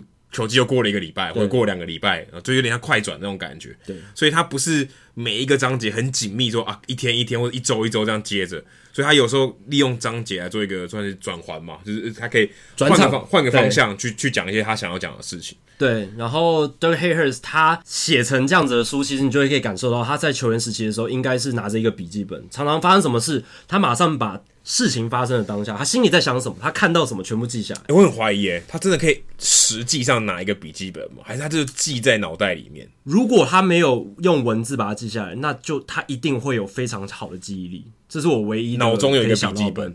对，他脑中的笔记本也不可能拿录音笔嘛？录音笔也是一种方式。他就是，哎、欸，我敢把我想要讲的东西，想先把它录下来，然后之后再来查。对，不然他这以他这书里面的对话。他把它全部记下来，如实的记下来，我觉得应该是有难度。我觉得没有到字对字，可是大致上的方向跟概念，他跟他队友之间的对话，那个方向大概都是对的。因为他可能在事后的时候也可以写笔记嘛，就像你讲的写日记、写周记的形式，他可以稍微记一下，但一定是有记录，这是我觉得很肯定的。那这本书它里面最有价值，就是它呈现非常多球界的内幕，休息室里面，就像以前 Jim Bouton 写的 Ball Four，Ball Four 是算是第一本。这种写出休息室里面内幕的书，那 Dirt Hayhurst 他是在进一步把他带到小联盟，然后写出一个他从小联盟奋斗到大联盟的故事，而且可能时代上也不一样，完全不一样了。那个 Jim Bouton 写的是六零年代、七零年代的棒球，那 Dirt Hayhurst 写的是二十一世纪初期，当然也跟现在有一点落差了，但是至少是我觉得很真实的呈现那个年代零八零九年那个时候球员休息室里面的对话。还有互动的文化，那最有趣，我觉得是因为我在看这本书的时候，我那时候还在当兵，然后我就觉得 Dirk Hayhurst 里面描述的全男性棒球队的这个休息室里面的氛围，还有他们之间的互动方式，其实是跟我们在军营里面很像的。因为第一个，我们都在一个比较限缩的环境里面，而且全部都是年轻的男性，都是大概二十出头，年纪也都差不多，对，年纪也都差不多，跟他的那个情况差不多，对，然后。真的没有什么女性的存在，你这就那个年代，女性在棒球队、棒球团队里面更少嘛，所以他们那个环境其实跟我在军队里面的感觉很像的。他们讲一些私底下讲一些乐色话啦，然后一些不得体的话啦，然后或者是一些就是开玩笑的方式，或者是互相鼓励的方式，其实都很像我在军队里面同袍感觉，对，同袍的感觉。而且大家其实目标也有点类似，一个大家想要退伍，然后这边就是大家想要上大联盟，赶快升上去，对。赶快退伍，呃、你要退了，很恭喜你！对对对，你要升上大联盟了，很恭喜你！你要毕业了，感觉对，所以其实有点像，而且大家都会一起靠背一些事情，其实很像，因为像小联盟的球队，他们也会会靠背一些他们的教练啊，他们的呃哪一个队友特别的呃不合群，或者是呃讲话非常的不得体什么的，那他们也会去讲这些事情。那军中其实也是，有时候我们会稍微哎。讲一下我们的班长怎么样啊，或者讲一下长官怎么样，都会抱怨，多多少少抱怨，所以我觉得那个文化是蛮像的。而且他那当时的同袍，就跟他同梯的，嗯、同一年选进去的教师队。那哦，黑尔是教师队，我们还没提到这个，他是圣地亚哥教师队的那个体系里面。所以当一年跟他一起同选进来的，二零零三年选进来第一、嗯、第一轮选进来的 Matt Antonelli，、嗯、其实现在也是，如果大家有在看 YouTube 上，他其实算是球界里面比较知名的 YouTuber。我记得 Adam 有在我们社团分享过他影片，比较震惊一点的，不是讲乐色话，还有讲很多小联盟内幕。其实跟他的同袍 Hayhurst 很像。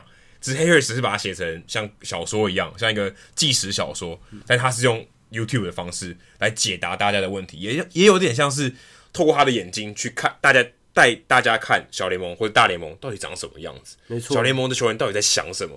大联盟球员到底在想什么？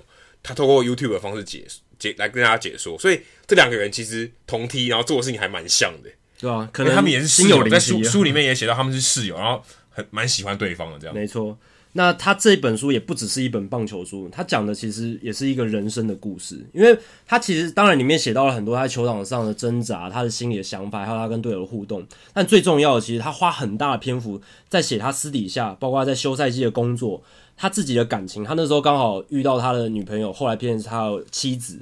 还有他跟他家人的关系，因为他来自一个 troubled family，就是他是一个呃家庭不是很和睦的一个家庭，然后他的父亲跟母亲其实常常吵架，他也受到这个很大的影响，然后包含他的内心的挣扎，因为他那时候内心的那个经济上面是很困顿的，没有什么收入来源，然后哦又要又要交女朋友什么的，所以其实对他来讲经济压力很大，然后还有他未来人生的规划，因为他那时候常常在想说，诶，我今年再升不上去的话。我是不是要规划我接下来要做什么？对，毕竟你也不知道会不会上大联盟，这是一个未知数。没有上该怎么办？上了该怎么办？都是有一些挣扎的。对，我觉得印象很深刻。他书本一开始就写：“I need a job, transportation, a place to train, the name of a nice restaurant, the courage to ask my grandmother if I could borrow her car。”就是。他先一开始就说：“我现在有好多事情要处理，我需要一个工作，我需要有一个交通工具，然后我要有一个地方可以让我训练，还有我还要找一个可以约会的餐厅，然后我还要有勇气去问我的奶奶可不可以借她的车，就是很像一个刚大学毕业还没找到工作的一个年轻人，完全不知所措的一个状况。杂事很多啦，对，而且就是真真的是很困难的感觉，连自己的车都没有，在在美国。”呃，如果你大学毕业还没有车当代步工具，其实是一件很困难的事情。而且他那时候休赛季没有薪水，然后需要有工作，是很困难的。那他这本书他的续写手法是采取第一人称，所以你看的时候，你就会很像怎么讲，很感同身受。你好像跳到 Hayers 的身体里面，因为他会跟你讲很多他那个时候当下内心的想法，他的内心戏。而且 Hayers 最厉害是他写的巨细靡遗。那平常就是我刚刚讲，他真的是应该是有在写很多。自己的笔记啊，就把当当时的心情写下来。因为其实我们常常有时候，诶，在脸书上想要发一些文，抒发一些心里的感想。如果你没有把事情发生的当下写下来那个感受的话，其实很容易忘记你那时候到底感受是什么。我觉得就算是那个想法发生过后的十分钟，或是我跟 Jackie 现在对话完，嗯、然后我们节目结束以后，我马上想一下我刚才到底讲了什么，其实也都不完全真实。对，甚至可能百分之五十、百分之六十能记得。就已经很不错了。我是我，其实我自己看那本书，我都很好奇，到底有多少是他当时真的讲了这句话，嗯、或是这句话里面到底有多少是真的内容？对，有可能是他真的讲这句话，可是内容不不完全对嘛？可能还是有百分之十、百分之二十受到他主观意识的影响，这个一定是有的。我们自己描述一件事情的时候，我们多少还是会受到我们主观意识去美化，或者去稍微的做不同的调整，这样。那他在做这样子的记录的时候，其实也会衍生出另一个问题，就是他出完第一本，后来，然后他再继续要写第二本的时候，他的队友就会开始防范他了。他就会想想说：“诶，你说的第一本书里面写的那么详细，把一些其他球员的丑事写出来了。虽然没有剧名，对，虽然没有剧名，他是用化名的方式，可是队友还是会觉得有所顾忌，说：那我现在说跟你说话，你是不是都会记下来？或是你看到什么都要记下来？对。”会不会诶，教练就会想说，我今天如果诶做出对你不利的安排，你是不是会把我写的很糟？啊、对，把我说的很糟糕，说什么哦、呃，我都我就是对你不好，怎么样的？所以造造成一种有一点跟他互动的人都会有所顾忌的感觉。不过这本书里面，他的确是没有提到这个面相，而且他反而有提到一个细节是蛮有趣。当时他的大联盟的教练 Bob Black，对，帮 Jackie 开门的 Bob Black。也有提到说，哎、欸，他上大联盟的时候说，哎、欸，听说你有在写书哦。对，所以他其实你在他那个 Hayhurst 上大联盟的时候，他的教练其实也知道，哎、欸，你有兼差哈，你有在做，你有在写书哈，大家也会有点多多少少有点提防。就是球界的人多多少少都耳闻说，哎、欸，我们球队体系里面，教师队体系里面有一个文笔很好，对，然后他会不会记事情，然后他有在记录这些东西的人，那大家都会多少知道。所以我换位思考，如果我是他的队友，我真的会比较小心一点，或者是。我至少会想要去跟他了解，说，哎、欸，你都在写些什么？你会这还是好的，这还是正面一点的思考。对，大部分人应该是觉得，哎、欸，我离他越远越好，最好不要写到我。对，你写到我准没好事。因为至少在《Out of My League》这本书里面，他有写到一个球员，应该叫 Dallas。那 Dallas 这个人其实是一个化名了，但是这个球员其实在书里描绘是非常不好，非常就是很暴躁，暴躁，然后有一些感情上的问题。对，然后而且。又很跋扈的感觉，因为他上过大联盟，就是一个不好相处的队友。对，然后他又是 top prospect，然后跟 Hayhurst 完全是大相径庭的一个人，差非常多。所以 Hayhurst 把他描绘的很糟糕，所以我就会觉得哇，他能够敢于把这些真实的事情，应该算真实啊，可能他主观意识有点扭曲，但是至少是很写实的事情写出来，是真的是蛮有勇气的。而且可能就算如果他真的不写，搞不好也没人写了。对，就这真的是要点勇气，而且他也许也是这样想吧。就如果我不写，因为真的要有人去写这件事情，其实也真的不简单。让我想到 Mike Fiers，如果他不跳出来讲，也没有人会讲作弊这件事。有点像这种感觉，对，有点像，你可以说难听一点是廖北啊。对，但是因为其实他也把小联盟那种我觉得相对比较不好的地方、比较阴暗的地方也有写出来，直接呈现出来，这对球团形象其实会造成影响。哎，甚至对那些想要打。职业棒球的人，哎、欸，看到这个，他多少会往后退一点点吧。对，就所以这个其实是不好的。但你说把这东西揭发出来，搞不好也是改善小联盟环境的一个动力。啊，说哦，原来小联盟的情况这么糟，舆论压力也会改变这个小联盟。我想黑尔斯在写这本书的时候，应该有这种这种起心动念，说他报复了一个使命。我我我想要把这些东西表达出来，让大家让外界看一看，大家好奇的东西是其实没有想象中那么美好。因为很多革命或是。改变都是从一些不舒服的事情，你要先把它透露出来，才能做出一些改变。那接下来我来讲一下我自己个人一对这本书印象深刻的几个重点。第一个是它里面有写到，球团真的是非常重视 top prospect 这个东西，就是签约金嘛，签约金。然后还有就是他们也很重视这个 Baseball Prospectus 啦，Baseball America 这些刊物里面列的这种百大新秀。现在 MLB 还有 Pipeline 他们自己的官网有了，就是 Top Thirty Prospect。所以我觉得这是前三十名新秀，很合理的，很合理啊。就像你今天听歌，你一定先看排行榜的歌先听嘛。你要找 Podcast 也是找排行榜里面，哎、欸，好最比较多人听的，比较懒嘛。对，大家都听，应该不会太差，不会浪费我时间。有点像这个概念，我要找好的球员，先看排行榜再说。那 Hayhurst 他自己很很能在这中间体悟到的是，他身为这种非 Pros Top Prospect 排行榜之外，排行榜之外的人，他就是过得很辛苦，就是。他不管做什么事情，好像都要比别人多一多一倍，他才会得到关注。像 Dallas 那种人，他虽然投的成绩不是很好，可是他还是有机会往上升，因只因为他有 Top Prospect 的这样子的标签，只因为他签约金比较高。对，那再来就是 Hayhurst 另一个很大的体悟是，球员究竟是要发挥自己的所长，还是要尽量讨好迎合教练团的执教哲学？其实我们刚才在跟 Jay 的这个访谈里面也有讨论到，大概有讨论到这一点，就是说。一个球员，他在一个农场里面，有时候球队他们有既定的一些思维想法，希望把这个球员培养成什么样子。可是这个球员却觉得，哦，我今天可能我要比较比较依赖速球，我要先用速球来抢好球数。但是球团可能觉得说，你要多投变化球啊。那这个时候你要怎么做取舍？球员可能觉得，我一定要多投直球，或者是我要建立我的好球带之后，我才能够投好，这是他所擅长的。可是球队却不这么想。当你不照着球队方法做的时候，球团的教练团可能就会觉得你很难搞。而且我觉得这个刚刚 Jacky 讲的地方有一点点稍微不精准，而且可能只是教练的个人想法。嗯、他觉得，哎、欸，为什么你这个教练觉得是这样，我就要改，对不对？而且教练也可能未必是对的，而且不是一个集体的智慧，可能觉得教练就是看不惯，对，就是我我就是我就觉得你要多投滑球，可是我就觉得我需求比较强啊，为什么要多投滑球？对，就只是一个有点像个人的一个主观的意识，所以。其实这在职场上也蛮常见的。诶，老板觉得你我不喜欢这个风格，可你觉得你没有做错，可是你就必须因为你在这个职场里面，你他是你的老板，你要听这个话，你是不是要迎合他的意思？哦，我是不是真的要改，还是我就不改，我就照照我方法做，看是老板你命长还是我命长，对不对？看谁比较厉害。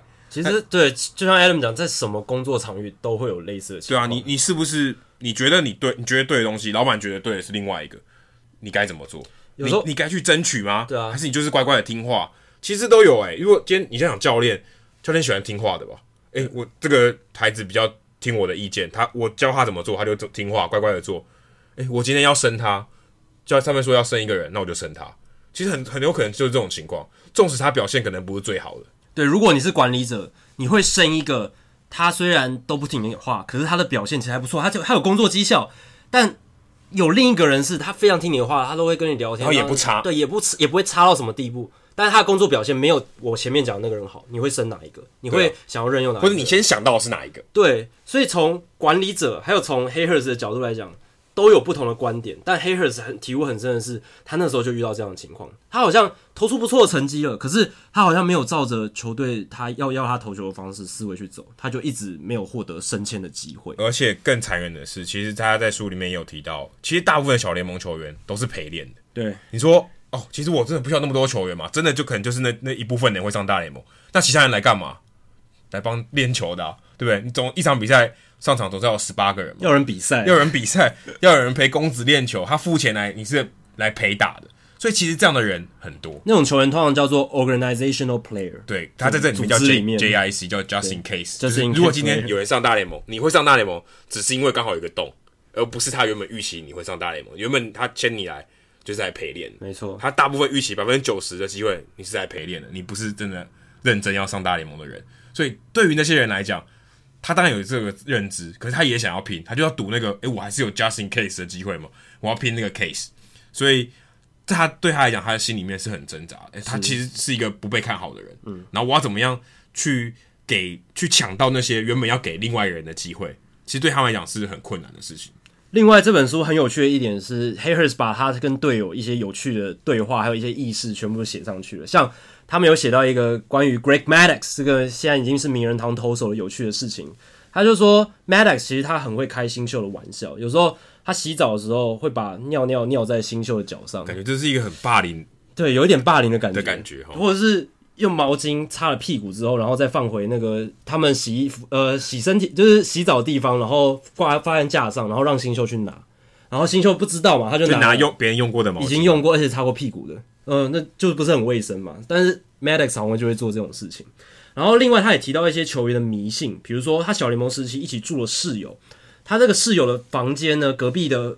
房间有一对男同志，那夜晚会做一些爱做的事情，声音很大，然后这个他的队友就睡不着。那黑人就会好心问他说：“哎、你要不要换房间？因为我觉得我比较能够睡得着，这样子比较浅，不会那么浅眠。”所以那他被吵到隔晚，但是那个他的队友，他被吵到了隔一天，他却打了一支全垒打，所以他的队友就说：“哦，那我不要换东西，我就是我就是继续，就算他们继续吵也没关系，只要我能够继续打全垒打，我就可以继续的。”住在那边这样子，继续忍受，继续忍受，这就是很多球员很迷信的一些地方。那再来最还还还有一点是家人的关心，或是一些自以为是的建议啊，有时候也会让这些在挣扎中的小联盟球员对他们来讲也会造成一种负担。因为像是 Hayhurst 他自己呃，或者他小联盟球员的队友就有感受到说，有时候你表现很不好，回家的时候，然后你家人都会跟你讲说啊，你应该要怎么投啊？我觉得你应该要怎么打才会比较好。但其实呢，对他们来讲都是一种心理负担。他们有时候其实只是想听一句说：“哦，继续加油，给他一点鼓励，然后不要一直指正他、指责他什么。”所以这个看到的时候，其实如果你是有打过球，或是你有在做从事一个职业、一个很专业的事情的时候，有时候你遇到低潮、沮丧，然后你朋友周边的人，然后来。给你意见的时候，其实有时候会发生这种情况。所以其实你压力很大的时候，你只是想要舒压而已，你根本不想要别人给你任何解法，就是让他度过。但是我就是想要抒发压力，度过那段时间就可以。对，然后还有提到大小联盟的这种巨大的贫富差距到底是为什么？其实就小联盟的球员就说了，就是他觉得这是正常的，大联盟就是应该这么奢华，小联盟就是应该这么刻苦，因为这样才会让小联盟球员有那个动力，或是有那种。狼性想要往上拼，好，然后这本书里面也有提到黑黑 Hayhurst 刚上大联盟的时候，他遇到一些 hazing 的东西，但其实有一些 hazing 只是呃一些惯例，像是哦，刚才 J 也有提到王维忠上大联盟之后，他其实做一些菜鸟需要做的事情，那 Hayhurst 也有做，就是帮大联盟球员准备零他们想要吃的零食、糖果等等，然后这都是刚上大联盟的这些菜鸟他们必须要做的事情，而且要做到好，不然的话就会被当做是诶、没有遵照传统去做事情。然后比如说还要拿什么啤酒袋什么的，这些都是如果你没有看这本书，你不会知道诶、小联盟刚升上大联盟球员他们应该要做的事情。你没有提到一个细节，就是他刚上大联盟的时候，他帮 Trevor Hoffman 准备东西，就好不容易好非常花心思的把东西准备好，结果 Hoffman 给他一个脸色说，这是谁弄的，弄乱七八糟，很不爽。他把那个袋子踢开还是怎样的？就后来他要去好不容易要把东西再弄回去，在整他的时候，发后来发现 Hoffman 在整他，就是哎、欸，他好不容易很担心的情况下，Hoffman 还故意还整他，就想要看他那种紧张的表情，说啊，我是不是哪里做错了那种感觉？对。然后他上大联盟后也有一个很震撼教育，就是他才发现说，比赛中其实有一些他在小联盟可以让他过关的方法，到大联盟就没用了。比如说他在小联盟如果投的不好的时候，他会用 Quick Pitch 去骗打者。改变投球的节奏，可是他第一次在大联盟使用这种改变节奏的方式，用 quick pitch 的时候，就被 Russell Martin 直接赏给他一支打点的安打。他那时候就吓傻了，就说：“哇，我怎么以前每次都能让我过关的事情，来到大联盟却完全变了掉？”然后他里面也有提到，他第一场比赛其实就是代替 Great Maddux 来代替他先发，因为那时候 Great Maddux 有点受伤还怎样，就是诶、一个 spot start。然后他第一场比赛他的对手是旧金山巨人队，那个时候。还是 Barry Zito，所以他等于算是第一场对决的投手，还算是一个赛扬奖等级的投手。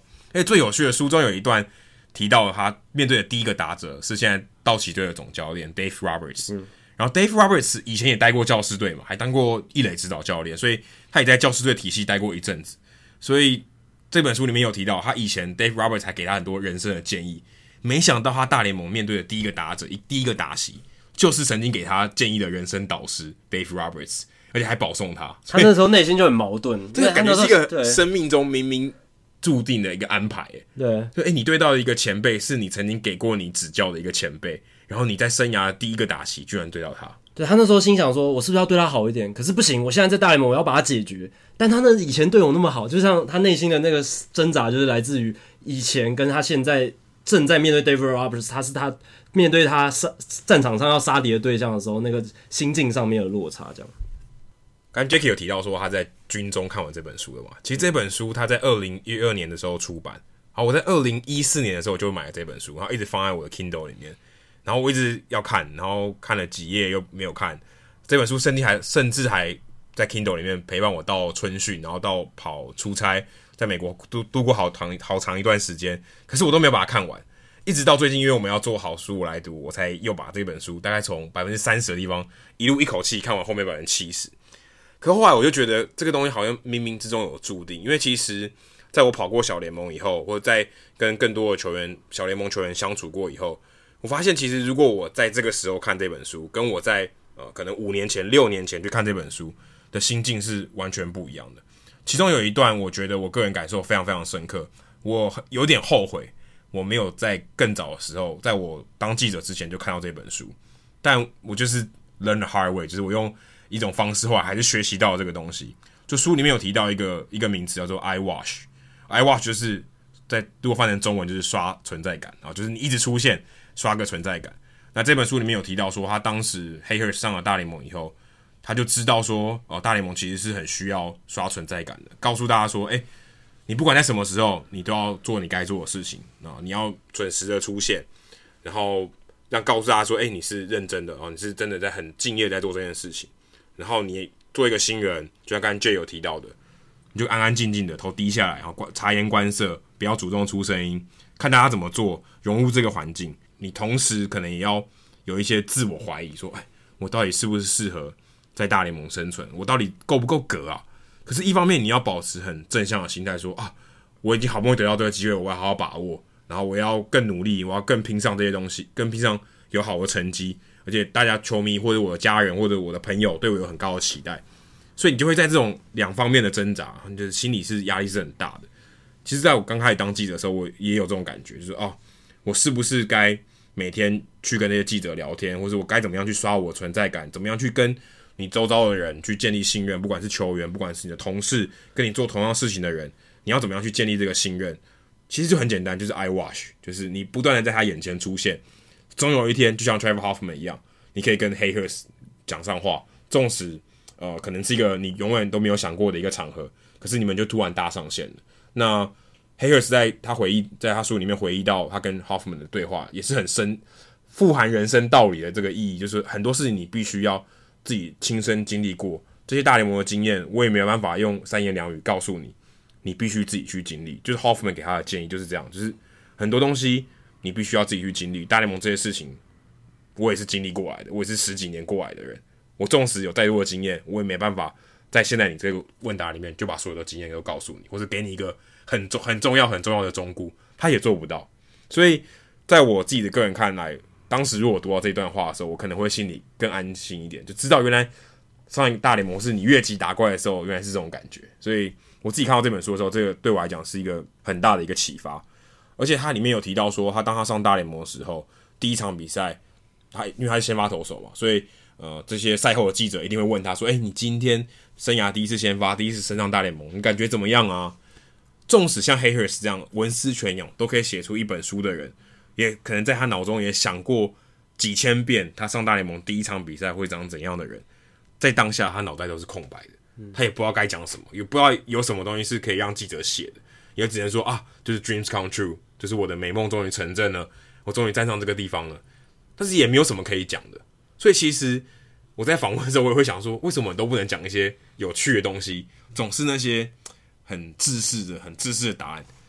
看了这本书以后，我终于了解到，其实他们脑袋真的当下一个心里非常复杂，一片空白。你真的要想出什么东西来，好的东西给媒体记者，深思熟虑的东西，其实也真的做不到。就算是 Hayhurst 这样的人，都可以写出一本书，他也做不到。因为他前面经历了书本那么三四十章的内容，然后上了大联盟，其实还包括前面一本书《Bowman Gospel》对这么多的事情。再讲，他应该可以讲出一些很有趣的东西，说：“哎、欸，这个媒体可以报道的很有趣，你上了新闻版面是可以用的。”就算当下他也想不到，真的是一片空白，太多东西了，然后太多一下情绪涌上来，你根本不知道该讲什么。而且他也有里面最后书的最后有提到一个，我觉得他的描绘非常准确的，就是他讲到大联盟这个。现实中有多么残酷。嗯当他在结婚的隔一天，书书里面最后他讲球季结束以后，他结婚了。结婚以后，他们去度蜜月，在度蜜月要开车前往加拿大的路上，他接到教师队打来的电话，说：“诶、欸，你被 DFA 了，但是蓝鸟队要签你哦，非常感谢你这这一年来在大联盟的付出哦，我们希望你有一个很好的职业生涯。”但他在教师队努力了六年，然后打电话只有五分钟，在高速公路上接的电话。就这样，情缘就直接这样斩断，好像说哦，OK，我们养了你六年，好，拜拜，嗯，就不干我们的事了。那时候你会觉得他原本这么期待这个球团，给他有这么多幻想哦，这么给他这么多东西，给他这么多恩惠，就突然就说说散就散了哦，不干我事了。好像你这球员就是卖给别人了，就不干我事。那种感觉其实真的蛮挣扎，就是诶，我好像为你付出这么多，结果你好像几通一。五分钟的电话就打发掉我的那种感觉，很残忍，好像被物化，好像是教师队球团拥有了一个物物件，而且直接就丢掉。哎，当时打电话给他的人，他根本就不认识，就打电话给他说：“哎、欸，你这是哪一位？”然后就跟他说：“哎、欸，不好意思，你你你要去蓝鸟队了。”嗯，可是就是他这个人他也不认识，你好歹也找个我认识的人跟我讲这个噩耗啊，对不对？就这么无情，就跟我说：“哎、欸，拜拜，你就去蓝鸟队报道了，不干我的事。”就是这个描绘，就让你觉得。这个职业的球队是真的很无情，纵使他们付出了这么多东西，最后给他的结果感觉是蛮草率的。结果你五分钟的电话就跟他说：“哎，拜拜，你你已经不是我们的人了，蓝鸟队要你，跟我们没关系了。”呃，建立了那么多关系，那么多情感的东西，然后一瞬间就没有了。对，一瞬间你就是另一支球团的人了。就觉得这个真的是很痛苦哎。对，而且真的太不通人情了。然后这本书让我也刚好在这个。这段时间录音这段时间，Curtis Granderson 退休了嘛？时事，他的他退休的时候，他的这个最有名的一句话就是 “Don't think, have fun”，就是哎，你在打球的时候，最主要就是找到找到快乐，要乐快乐打球，不要想太多。这句话让我想到 Hayhurst，对 Hayhurst，他到底在干嘛？就他在比他在这个小联盟过程中非常痛苦，因为他想太多，他思考太多事情。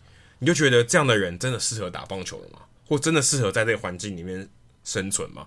我很我真的高度怀疑他其实有心理疾病，就是他他其实跟大家很有很异类，想太多，压力太大，可能会有一些不一样的我觉得这样会让他有点焦虑或什么的。他的私密，他的心思缜密到，我觉得他可能真的不适合当这个棒球员。对，因为真的就像 Granderson 讲的，在这个场域里面，你可能心思要对越单纯，你的实力越容易发挥出来。不要想那么多，你想那么多。对，那尤其是 Hayhurst，他又不是什么 Top Prospect，他的球速又不是特别快，他的 Raw Talent 没有那么强，他又想那么多的时候，反而是造成很大的反效果的。所以最后的结果可能也也真的没有太好，不太意外，就是两年的。两不到两，其实不到两年了。他的登录的时间是两年，对，但是他出赛数很少，出赛数很少，就好像二十五场而已吧，对，就很少，就是一个算是过客吧，大联盟的过客。所以我真的觉得，也许像他这么思考这么缜密的、这么多想法的人，说不定真的不适合打职业棒球。可是同时，也是像他这种很平凡的球员的故事，更令人留下深刻的印象。因为我们平常听到太多。哦，那些顶级球星的故事，对哦，他的励志故事什么，这种这种过客球员没有人写，对，从来没有人写，所以你一看到这种故事，你就觉得很特别、很特殊，跟我平常在媒体上看到的内容完全不一样。好，接下来数据单元，我们今天都讲小联盟主题嘛，小联盟到底有多难生存？你要有多少比例的人能上大联盟？对啊，真的很少。其实我们节目一直常常在数据单元聊到说，就是选秀之后有多少比例的人上大联盟。那刚好是我最近看的那本书《License to Deal》里面，它刚好有这个提供一九六五年到一九九五年的数据，还有一些二零零五年的资料，所以在这边提供给大家。在二零零五年的时候，那时候统计每一年会有十四万个来自美国、加拿大、波多黎各等这些具备六月被选秀资格的高中、大学球员。那这十四万人当中，平均每九十四个人才会有一个被大联盟球团选中，百分之一点多，很少很少。而且根据 Baseball America 棒球美国搜集一九六五到一九九五年的选秀资料，这个三十年间，总共有一万五千六百六十个人在第一轮到第二十轮之间被选中了。那在第一轮哦，这边讲第一轮被选中的球员，只有百分之六十四点九最后上到大联盟。而且只有百分之四十八点七，不到一半的人能够在大联盟待超过三年。要注意，这是第一轮的数据，第一轮已经是最备受看好、最厉害的那些球员了。来到第二轮上大联盟的球员的比例只剩下百分之四十一点六，待超过三年的只剩百分之二十五点七。那直接跳远一点，到第十六到第二十轮这五轮之间，只有百分之三点七的人能在大联盟待超过三年。所以 Dake Hayhurst 他在二零零三年是第八轮被选中的，所以照理来说，他上大联盟的几率呢，可能就只有大概在百分之十左右，对，百分之十左右。然后待超过三年的几率可能是百分之五，甚至更低了。所以他能够在大联盟投球，其实是一件已经是一件非常了不起的事情。你看这个数据的话，被选上的十分之一，对，所以。大家不要看说，诶，Hayhurst 这个故事好像只是一个杂鱼，它一个很很平凡、很很没有什么、成没有什么重要性的故事。但其实他已经是全世界历史上很顶尖的一个棒球选手。对，而且大家可能会被旅美的球员、台湾的旅美的球员给误导了。嗯，因为台湾旅美球员出去已经很顶尖了，你觉得可能带有一半上过大联盟，但他们已经是台湾最顶尖的选手，他们在选秀可能也是二到五轮的这些。差不多实力水准，对对，所以他们的几率是比远比这些一般的球员来讲高很多了。对，所以不要有这种误解，真的要上大联盟，这些你看到过客，像 Hayhurst 这样的过客，已经很强了，很很不简单了。对啊，刚刚有提到说十四万人是说所有在美国打高中、大学棒球可以被选秀、具备选秀资格，有很多其实是打完票性质的，他可能只是因为年纪到了，然后具备那个资格，但并不代表说他们是很顶尖，所以才会变成说十四万人里面。平均每九百分之呃九十四个人才会有一个人被大联盟在选秀中选中，这个比例是其实是很低很低的。所以像 Mike Piazza 这种后超级后段，然后进入到名人堂的人，跟彗星撞地球的几率差不多高了。应该是哦。好，最后再提醒大家一下，二月八号星期六元宵节那天，我们有办一个听众会，那希望大家可以来跟我还有 Jacky 还有其他的听众朋友一起来聊聊棒球，然后见面，大家可以交流一下感情，算是帮我庆祝一下我退伍了，大家来一下。好，详尽的活动办法，那你可以到我们的社团去看。如果大家喜欢的我们的节目的话，欢迎加入 Hito 大联盟在 Facebook 社团 Hito 大联盟讨论区。加入这个社团，回答三个简单的问题，就可以和我、还有 Jacky 还有其他上过我们节目的来宾以及听众朋友一起畅聊棒球。那如果大家对于美国职棒或是棒球有相关的问题，也欢迎上我们的官网 hitomlb.com 上面填写发问的表单，我们会尽可能在节目一个月一次的听众信箱单元上面统一回答、讨论、分析大家提出的想法还有问题。那如果你想要订阅我们的节目的话，也很简单，上我们的官网 hitomlb.com 上面有详尽的订阅解说方式。无论你用的是电脑、手机、平板，作业系统是 iOS 还是 Android，都可以免费的订阅。那我们在 Spotify 上面也有上架，所以如果你是 Spotify 的使用者的话，也欢迎你在 Spotify 上追踪我们的节目。最后，希望大家到 iTunes 的 Podcast 专区，在 Hido 大联盟的页面底下给我们评分和留言，让那些还没有听过 Hido 大联盟的朋友能够更快速的了解我们的节目内容还有特色。好，今天的节目就到这里，谢谢大家，拜拜，拜拜。